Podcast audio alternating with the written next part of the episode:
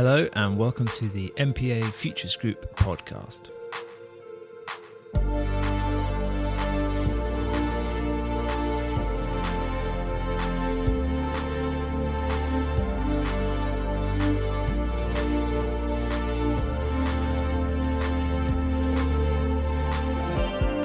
Welcome to the MPA Futures Group's podcast. If you're listening in for the first time, my name is Henry Marsden. Uh, so good to have you here. This is the first episode you've come across, I'd encourage you to check out some of the other episodes live in our feed and available, of course, on all major streaming platforms. Last time out, we had a brilliant exploration of the career and wisdom of industry exec Silvia Montello of Audio Network. So if you haven't heard that one already, I'd make sure it's queued up for you, uh, ready for after you listen to this episode. For today, though, my question to you is Do you know your NFT from your DAO or your token from your staking mechanism? Today, of course, we are looking at everything in the intersection of music publishing and Web3. Super interesting interview that I think you'll really enjoy, uh, but more on that in a little bit. This podcast is provided by the Futures Group of the MPA, the Music Publishers Association. The Futures Group's remit is to support and encourage professional development, regardless of background, for those looking to take their first steps into a career in music publishing and for those wanting to grow through the industry into executive positions. As you probably well know, music publishing is a complex and often opaque part of the music industry. This podcast is just one of the initiatives the Futures Group has to encourage and support younger members into fulfilling and successful careers in music publishing. The Futures Group is part of the wider MPA, a fantastic organisation championing the cause of music rights holders, all the way through from independents to major companies. So head over to mpaonline.org.uk to get involved with both the MPA and to find out a little bit more about us, the Futures Group, as well. So, for this episode, I had a sit down and catch up with my great friend Dan Fowler. Dan has worked at PRS, PRS for Music, uh, and also at a blockchain Web3 startup called JAAK, and uh, most recently at ICE. So he's got an unparalleled perspective on how Web3 is having an impact and will have a, an impact in the future on music publishing. He has an awesome high level strategic view of where Web3 is at and also where it's moving towards when applied to music and the music industry. And I found it deeply fascinating, kind of picking this apart with him. I hope that you get lots from it. Um, I'll pick up on some of his points uh, and also the resources that he mentions afterwards. So for now, you can just sit back, relax, and enjoy the conversation with Dan Fowler. Why don't you start by introducing yourself? I could introduce you, but it's, it's more fun if you introduce yourself. You, you know more yeah. about you than I do. Hopefully, yeah. Um, although we do go a long way back. yeah, yeah. We yeah we should actually premise this by saying Dan and I met at university studying nothing to do with music. It's far too long ago now. Yeah, long, long enough ago that makes me feel very old. Yeah, we uh, we were designing planes at university, which has got nothing to do with uh, music, but here we both are. after after after I finished uh, learning how to design planes, I did nothing of the sort and uh, went to go and work in uh, in the city, um, doing sort of strategy consulting. So I did that for about four years got to the end of that road in terms of sort of making rich people richer and decided I wanted to go and get into something I actually care about, which was the music industry. Went to go and work in strategy at PRS, uh, PRS Music. In my time there, I kind of decided that the thing that interested me the most was more the kind of like technical innovation side of music. And so I kind of positioned myself into a role where I was interfacing with startups as they came through, uh, whilst doing all sort of like corporate strategy stuff as well. So I got a pretty good grounding in terms of how sort of PROs work and publishing works and all that kind of thing. And uh, and yeah, so then one of the startups I was working with was a startup called JAAK, J A A K. Um, which was looking into blockchain and crypto and you know all that emergent stuff which is in about 2016, something like that. So then I, I left PRS and went to work with that startup doing uh, strategy and operations and research and, you know, working for a sort of early stage startup, you kind of do everything. And so rode that out for a while. Um, that was in sort of like the first quote unquote wave of crypto. And then towards the end of that, um, there were a few things that were just like insurmountable challenges, um, which I then went back into the industry to try and fix from the inside a bit. So I spent a couple of years at ICE, um, ICE Services, which is the sort of the joint venture between PRS and Music, GEMA and Stim, which focuses on um, licensing, processing, copyright for European licensing. And uh, yeah, when I, when I was working there, sort of my the big challenge I set myself was can I try and make data and rights more available to people who want to use them? And then about uh, seven months ago, something like that. Um, so just before summer last year, um, I left ICE and kind of gone out on my own. I guess researching is probably one way of putting it. I'm not really sure. I have no idea what to tell my parents. You know, like, um, uh, I guess I'm I'm just trying to learn. Um, so so yes, yeah, so that's kind of what I've been doing for the past uh, past bit of time, and I'm going to continue doing for a little bit of time until I realize I probably need to get a job, and then presumably that's all kind of based around like crypto, Web three, blockchain sphere. Yeah, I mean, that wasn't my sole intention when kind of stepping out. It was more about trying to take a, I guess, like when you work in strategy, like you're always doing it within the context of the business that you're working in. And so I wanted to try and take a step back and do sort of more overall strategy, I guess. Sort of, I guess, thinking about the hard problems from a position where you, you are not compromised. Mm. Um, and so that that was kind of the starting point. Obviously, the backdrop of the last year has been crypto has blown up again, and I've got a pretty strong foundation in that from the work that I've done before. Um, and so naturally, that's kind of led a lot of the thinking I've been doing over the past year. Has that has that always interested you? Is that kind of been a consistent theme as your career has progressed, or is it something that's developed? Yeah, I mean, I think what what interests me is is is trying to think a bit more contrarian and trying to think about you know things work in a certain way, but why? And actually, could they work in a different way? You know, naturally, questions that crypto are asking are are very much in that lane, and so that's that's kind of why it interests me, I guess. So maybe before we dive in a bit more on the crypto stuff, it sounds like you've come at it from more like a assessing where there are issues and where those those need attention. So what, yeah. what do you kind of consider some of those music industry, music publishing problems? So I mean I think one of the biggest problems is is money and a how much money is being generated in the music industry. Um, which I think I'd argue is pretty low compared to relative to other industries, relative to the amount of people engaged in it, relative to the sort of cultural significance of it. And so thinking through why that's the case and and and how that could be done better, um, I think is is one of the big hard problems. Another problem I think is probably complexity, particularly in publishing, and that's why I think publishing is such an interesting part of music because it's so complex, right? It's like from any work, there is such a sort of mesh of ownership and rights and all that kind of thing. And so trying to build any system that does that accurately is just really, really, really difficult. Obviously, you know the work i was doing at ice was looking at that from trying to work out how to how to do that as well as possible. And i guess that's kind of that's kind of the key phrase here really. You know there is no truth um mm. in in sort of like in the rights picture. All there is is a as good as possible view that has as much support as possible of the claims that people are making within it. But that that that for me makes it a really really complex problem um, if, if you unpick that a bit, do you think we can ever get to a full picture of quote unquote truth?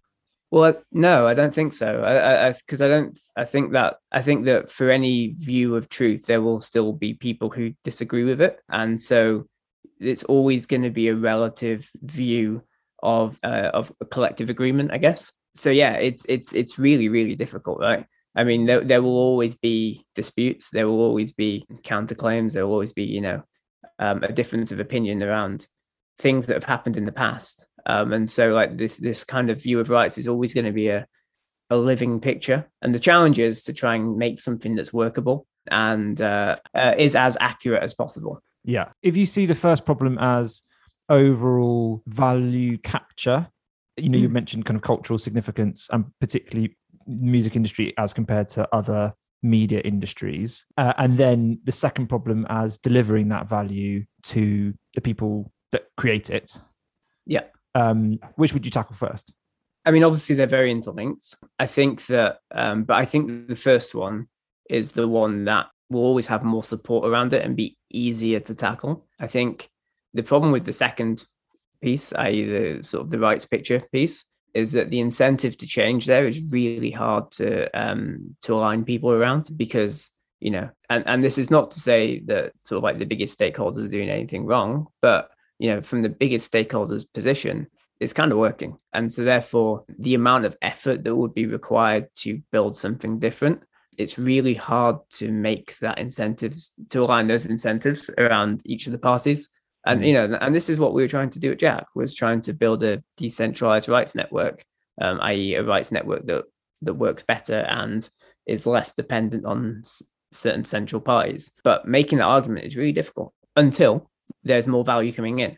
Um, and uh, and so therefore that's why I think they're linked. And so therefore that's why for me the first one is is the most important thing is how do we grow the music industry? Because as soon as the music industry is worth more money, um, then these sort of like fuzzy areas of rights become more valuable. And Mm. so there becomes more of a business case around actually fixing them. Do you think that also makes them more contentious?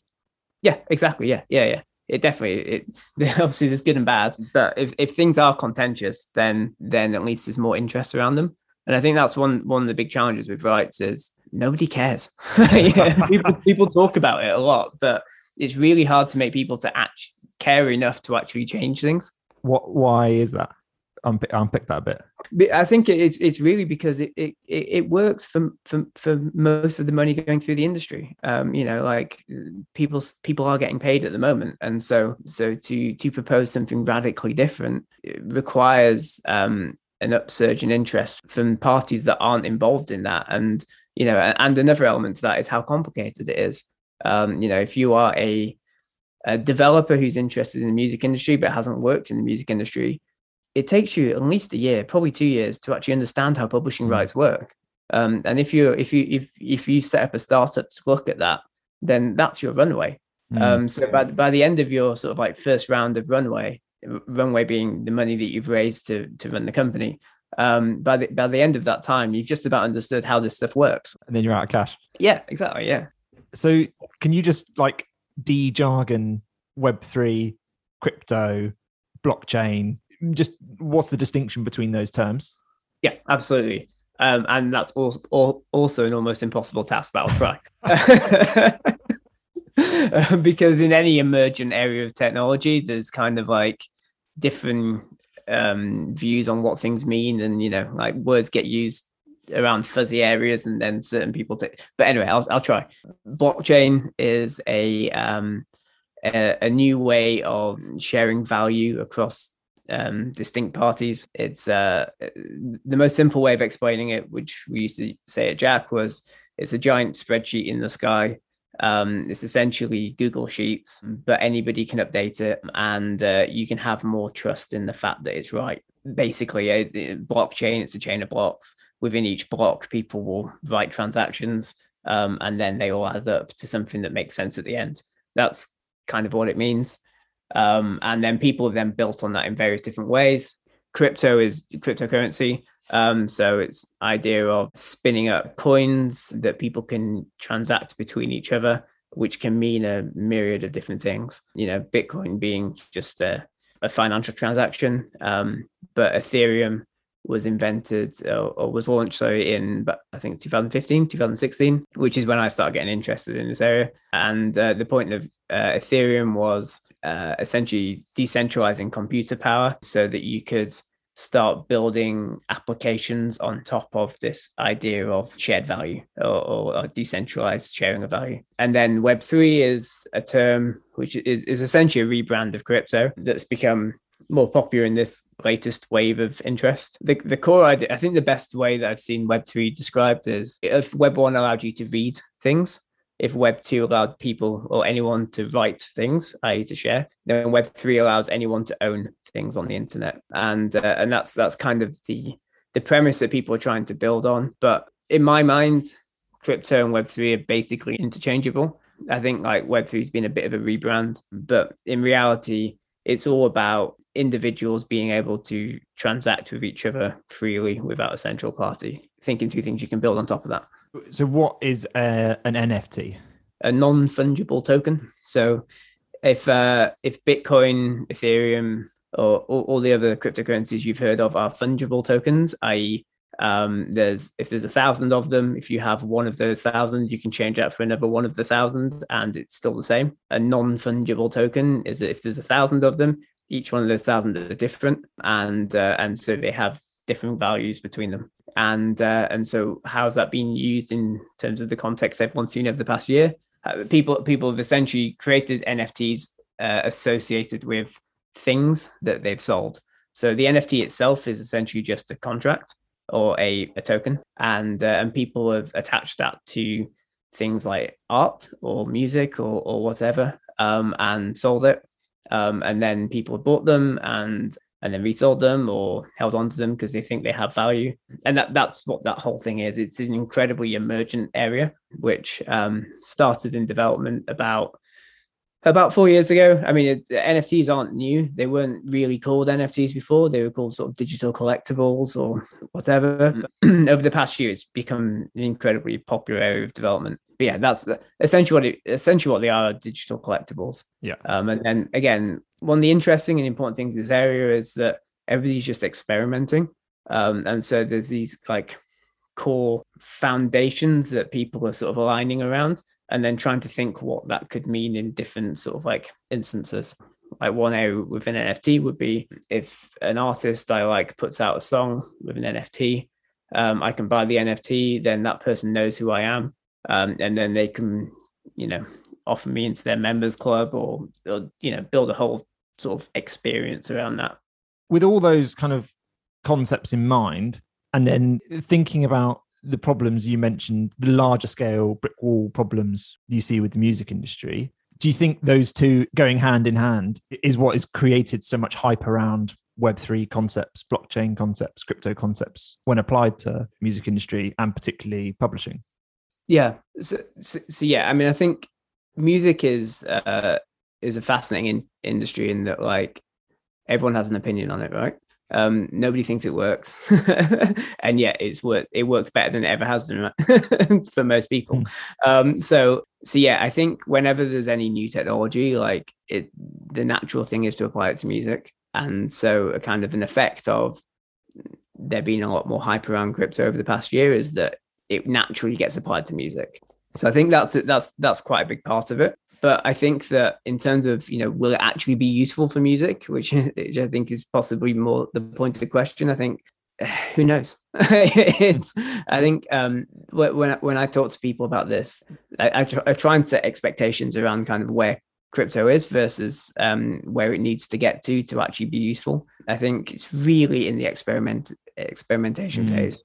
You know, I think the most promising future for crypto music is for a parallel industry to evolve with people who are actually interested in it um, and want to engage in it. And within that, you know, there's a certain amount of freedom to be able to redesign how things work. Invariably, that will probably end up looking very similar to how the music industry works. But yeah, there's there's some opportunity to do that. You yeah. see you see that as a distinct and separate or interrelated or a kind of branch off of the current industry? How how do you see an independent crypto music industry either being birthed and growing or just functioning alongside what we now have? Yeah, I mean, I think when when I when I think about this, I think there's probably three phases to how this thing could develop. And right at the moment, we're very much in that first phase, uh, which is I call it initiation, but it's essentially experimentation. Where if you're an artist, most of your exposure, most of your career is still going to be around streaming, around live, around you know sort of the traditional music industry, if we're going to call it that. But there's there's this new thing that people are experimenting in, um, and you if you have the opportunity to, um, then you know there's probably some pretty interesting um, opportunities that you could get by experimenting there whilst doing the other stuff as well. I think this phase is going to last a long time because um, there's still a lot more stuff to be done. Like, you know, an example when looking at NFTs, for example, very rarely, and and and even when it is done, it's very crude. Um, there's no idea really around how splits of money would work. You know, some some people have developed some things to be to be clear, but do, do you mean we're having kind of a, a stake of ownership in a song as an NFT? Yeah. So um, obviously, um, if I'm an artist and I release an NFT, I get all the money for that how does the songwriter get paid? and at the, at the, moment, there's not really much of a framework around that at all. um, you know, you can uh, set up a split of money within the NFT as it's sold. So so the songwriter gets some money as part of that. But then, you know, as we know, the world isn't that simple. Hmm. Um, and uh, you know, publishing splits are not an easy thing at all. And they change and uh, and they're dependent on territory and all that kind of stuff. So um, so in terms of kind of like where this stuff is now versus where it would need to get to be a scalable, fully functioning um, system, there's a long way to go. But I think, you know, there's a lot of interest, there's a lot of money, there's a lot of smart people thinking about this stuff. And so um, that's usually a good formula for mm. um, for stuff to happen. So I, you know, I'm I'm pretty confident that people will keep experimenting, um, and then sort of dominant models will start to emerge from that. What, what, um, what do you see as some of the most interesting experiments that are going on at the moment? Going back to my point about what's the most important problem, um, it's about the size of the music industry. Um, and so for me, I think some of the most important experiments at the moment, or most interesting experiments at the moment around generating money for artists it through different me- methods. I think um, uh, so. Two platforms, Catalog and Sound, are looking at different ways that artists can sell an NFT and raise capital through that you know, be that at the beginning of their career or as part of a launch or whatever it is. And then thinking through what that could mean and what fans could get from that as part of that NFT. Again, it's really early. I think one of the biggest challenges you could throw at this is how sustainable is it? You know, there's a lot of money being generated through music NFTs at the moment, but is that just because it's such a hypey thing? and actually you know it's not a sustainable way for an artist to raise capital but you know it's experimentation. And so, so yeah so i think that's one of the most interesting areas for it. But yeah it's uh tick follows talk on this and uh, as as money gets generated getting that to the people that should be paid quote unquote um is is then the challenge that follows that i think. What's the next phase if we're in experimentation at the moment? What i, I called it coexistence um but i think there's a you know that this initiation phase blends into a in, into a phase whereby creators are living across both worlds and they essentially coexist as parallel industries. And uh, you know there's some fans there are some industry actors there's the, you know there's people who are interested in one area and there's people interested in another area. Um, and you as an artist um, obviously you want to get your music out to as many places as possible. Therefore it makes sense to to release across the spectrum right in the same way that you wouldn't just go on spotify and not radio. So yeah, so I think that's uh that that's probably where this leads to in the sort of like the foreseeable future, where you know streaming continues to go, continues to exist, and um and artists release through that, but also there's this crypto music industry evolving. Um, and you know you would be silly to not also be involved in that as well because there's a whole sort of community and supporter group uh, opportunities that are evolving in there as well I, I can see the interest from the creator side, but how mm. does how does that look on the consumer side? Uh, my, uh, uh, my my parents are probably not going to um, be interested in anything crypto anytime soon.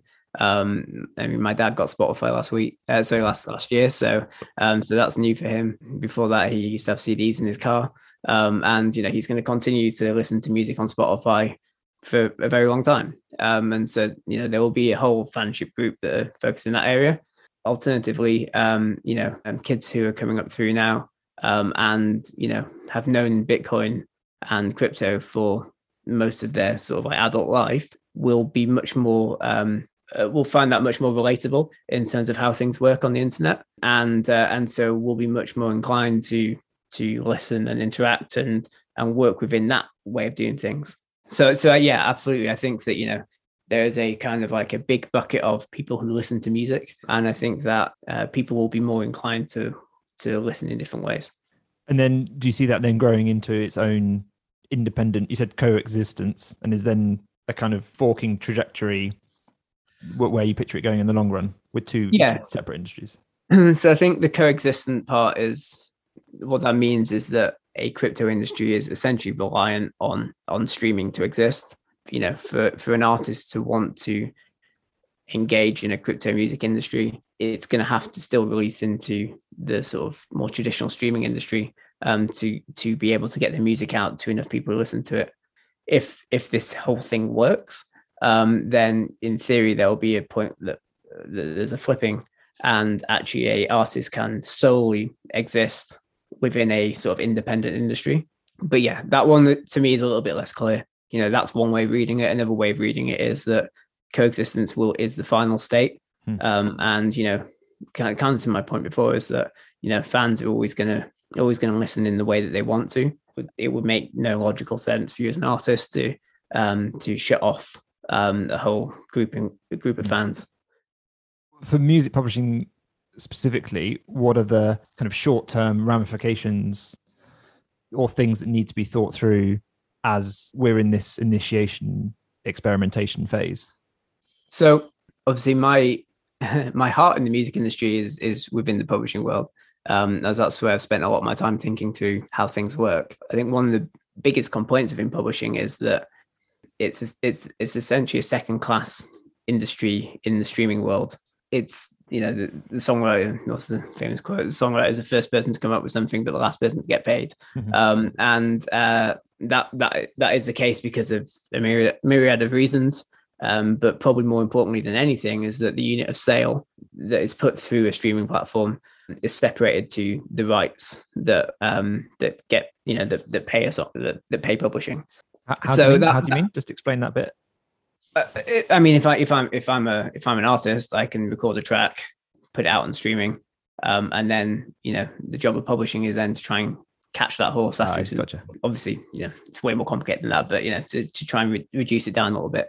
So that's also my fear within this new emergent world is that um, if an artist is creating an NFT, releasing it, then if you're a publisher, if you're a songwriter, if you're somebody who a, pub, um, a producer, if you're someone who was involved in the creation of that, you're essentially then also having to try and catch the horse in the field. Mm. Um, so I think that it's very important for the publishing industry to to be up to speed with this whole thing as it's developing and to think to be forward thinking in terms of what it means um, and the right role for publishing to play within it to make sure that you know it's doing its job i songwriters are being represented properly.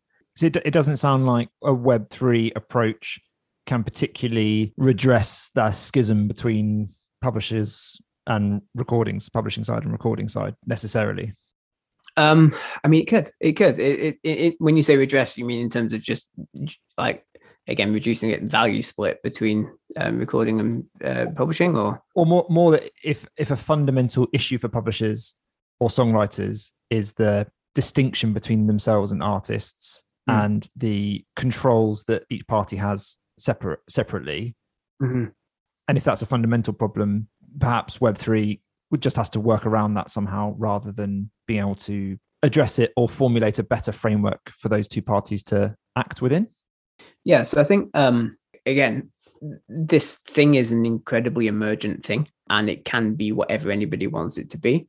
Um, and so if those are the biggest challenges in publishing right now, and that if that's what doesn't work right now, um, then to me that's then kind of like the the rallying call to engage within this new emergent thing and make it work because yeah it, it could be anything. Like right now it's really been driven by uh, by artists um, because they have uh, predominantly sort of like self-published uh, singer-songwriter artists or you know uh, producers um, because they have the freedom to experiment in that world. And i think uh, again i think one of my fears would be that the publishing industry said well you know actually um, this this whole thing we, we don't like it um, and so we're going to stop our artists from engaging in it and we're not going to engage in it ourselves. And, and, and if that happens, then, you know, it continues to evolve, but in a way that isn't representing mm. publishing in the right way. There's yeah. been a lot of discussion. I mean, there's a time when you couldn't go to a conference without there being a good blockchain panel. Um, I was around... probably talking about most of them. um, there's like more heated discussion around blockchain as applied to rights and a database of rights. Mm-hmm. Is that viable? Is that not viable? Where's that discussion got to? I mean, that's what we were, and I was really focusing on the JAAK was uh, taking this premise that blockchains are coordination machines. They allow for disparate parties to coordinate together. Um, one of the big problems we have in music is there's no GRD, and so you know, can we use this new technology to incentivize people to engage in creating a, a rights network where they aren't incentivized to currently for the reasons I said before.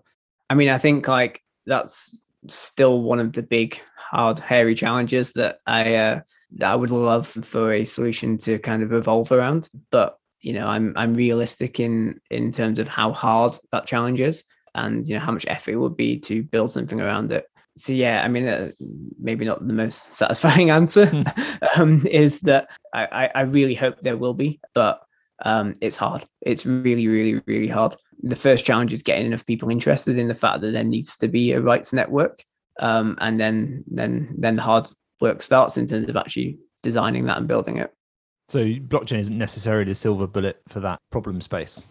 No, I mean I think you know there are some qualities to to this new way of thinking about interactions between people that I think lends itself towards a solution in that area. But you know, thankfully we've got past the point where people are going on stage at a conference and saying we're going to put a blockchain on something and it's going to solve world hunger and you know there's a more realistic well actually i mean we're, we're, we're probably on at the peak of a bull cycle at the moment so there's a lot of unrealistic things being said um, but you know i think that most people are being more realistic now around the fact that you know blockchains aren't going to save the world but there are some qualities of the way that things work within that kind of uh, within that way of thinking um, that could be useful for some of the challenges that we haven't found other solutions to. If you were to list those out, what would those helpful things be? So I say like uh, coordination is is such a hard thing in the digital world. Like you know, in in the physical world, if you want to work with somebody, you meet them, you can talk to them, you can build a relationship up, and then that kind of that serves as a foundation in terms of trust with regards to working with them. Whereas if you're working with people in the digital world, that person could be anybody. And so, what a uh, if if you're building within a sort of decentralized blockchain enabled system, then you know there's certain qualities around that in terms of like transaction history, in terms of reputation within that system that that help with that. And then there's also ways that you can incentivize positive engagement through the use of things like tokens. That that it would be too expensive or impractical to do otherwise you know if you were to get three people to come together around working together on something um, and if you're going to pay them a certain amount of money to do so you can do that but then if you wanted to involve sort of like staking mechanisms around that and uh, what's a what's a staking mechanism staking would be you know i am stating a claim on something and i'm going to put two dollars on that uh, which is my stake around that and if you can prove that that's wrong, um, then I lose that stake. So it's it's about bringing more personal risk into interactions, um, which then is a sort of um, is an abstraction of trust that you would have otherwise. So trust is the kind of key tenet. It sounds like.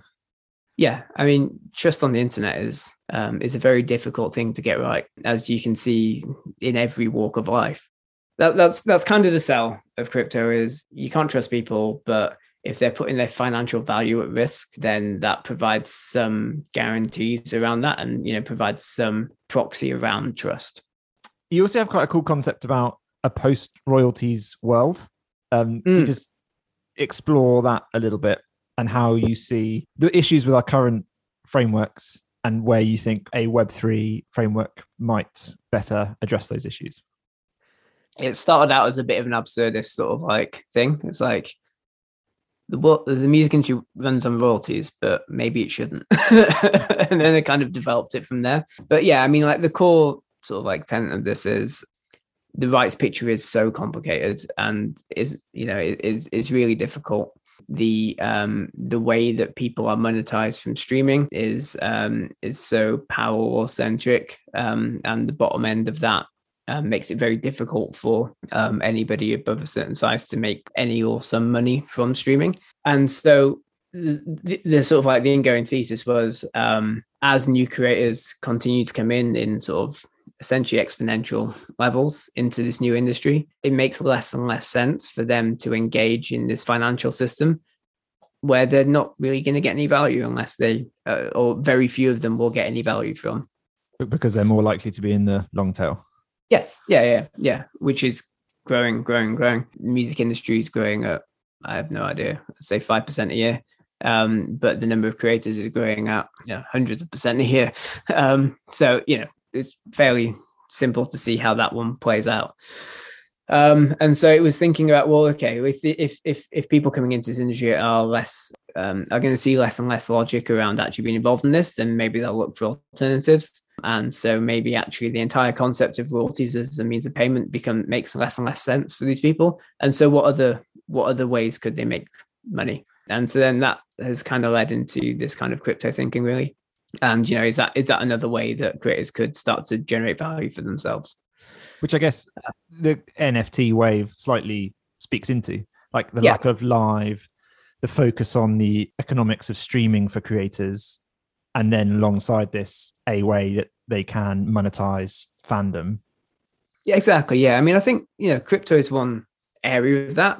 And there are other areas, right? I mean, sort of Twitch being a very good example of of where creators have managed to monetize what they're doing, um, separate to kind of like the traditional rails of how money is generated in music. Yeah. Um, and and there's the whole sort of like creator economy thing around that, which um, you know, was in itself a very hypey topic of conversation uh, over the past year yeah so I, I think there's a lot of different ideas out there um and uh and it, that that kind of article was really around the, this kind of idea of taking a step back and just thinking about the really hard stuff and you know thinking about um, slightly more madcap solutions around um, how things could be done. Uh, on on this topic as well i think there's a there's a kind of like a, an emerging dividing line between um those that royalties works for and those that royalties doesn't work for. And uh, and to my point around coexistence, you know, it, it it probably evolves into a thing where once you get to a certain size, actually royalties are interesting to you, but before that point, they're not. There's another point here around kind of like the downsides of royalties, um, specifically around the restrictions that kind of the rights picture that is required for royalties puts on you as a creator um, in terms of like who you can work with, where you can release, all that kind of stuff. Do you think, as a kind of closing thought, copyright in general is something that is incongruent with the way crypto wants to go? So I think that subject is such a fascinating subject. So I think in terms of copyright, there's the, the, I think you can split up into sort of like attribution, you know, making sure that people are attributed to a work, and then kind of like the rights that are that that you're allowed to do with that work. I think um, it's an area that is kind of been sort of like poked at with a stick a little bit in sort of like the crypto world, but there's a huge lack of knowledge in terms of actually what copyright is in in sort of crypto. Um, and, and you know that's that's it's really obvious. Like you know um, the uh, Bored Apes Club and uh, CryptoPunks being a very good example of where people bought things and thought they could do things with things, but actually they can't, and then it becomes a whole shit show. Can copyright work with crypto? Is is kind of like the question, and um, I think it has to.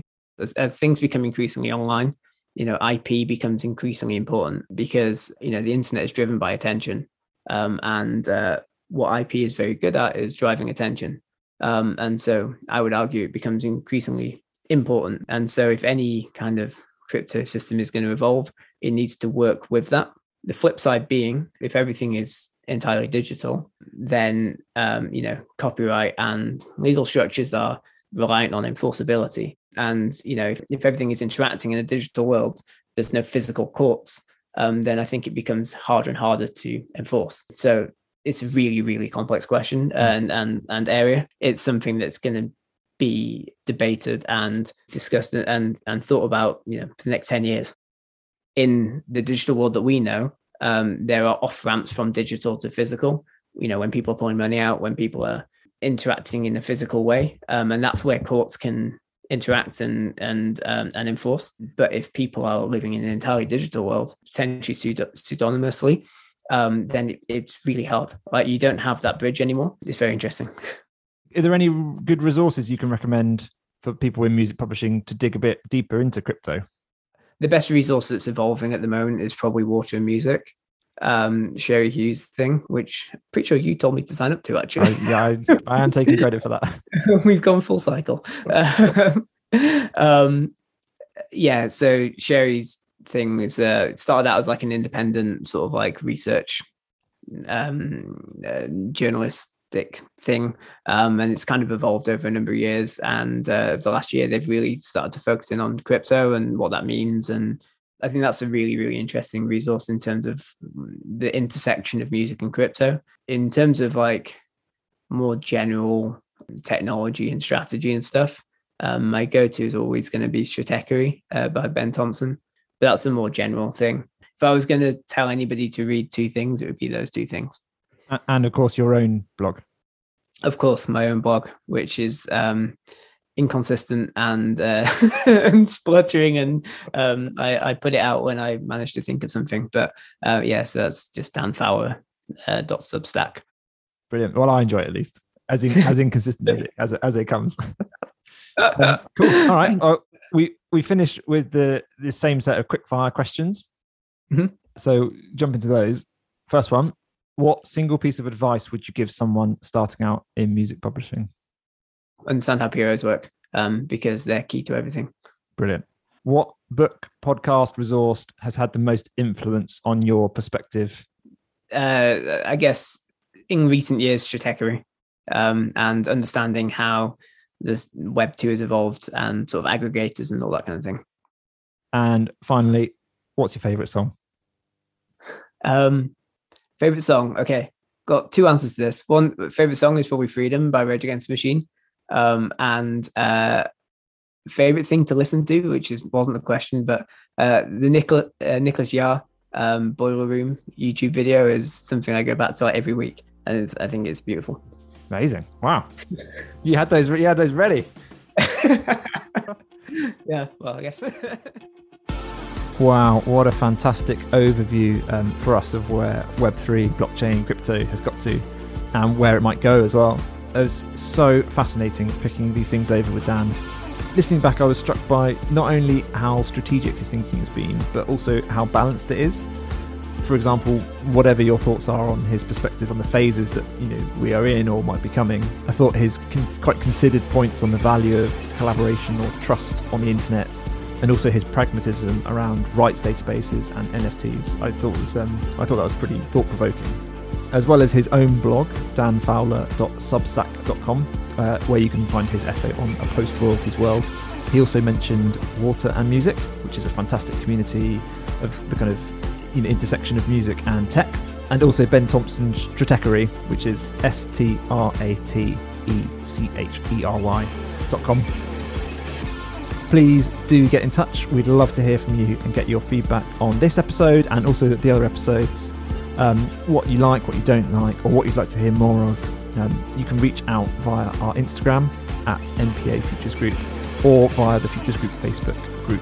We're super keen for these episodes to be a great resource, and a key part of that is making sure that we're hitting the right mark. We want to be exploring areas that are super interesting to you. So please do get in touch. I'm looking forward to the next episode already. I super enjoyed listening back through this one, and I hope you've taken as much from it as I did. Uh, my name is Henry Marsden, and thanks again so much for listening to this episode of the MPA Futures Group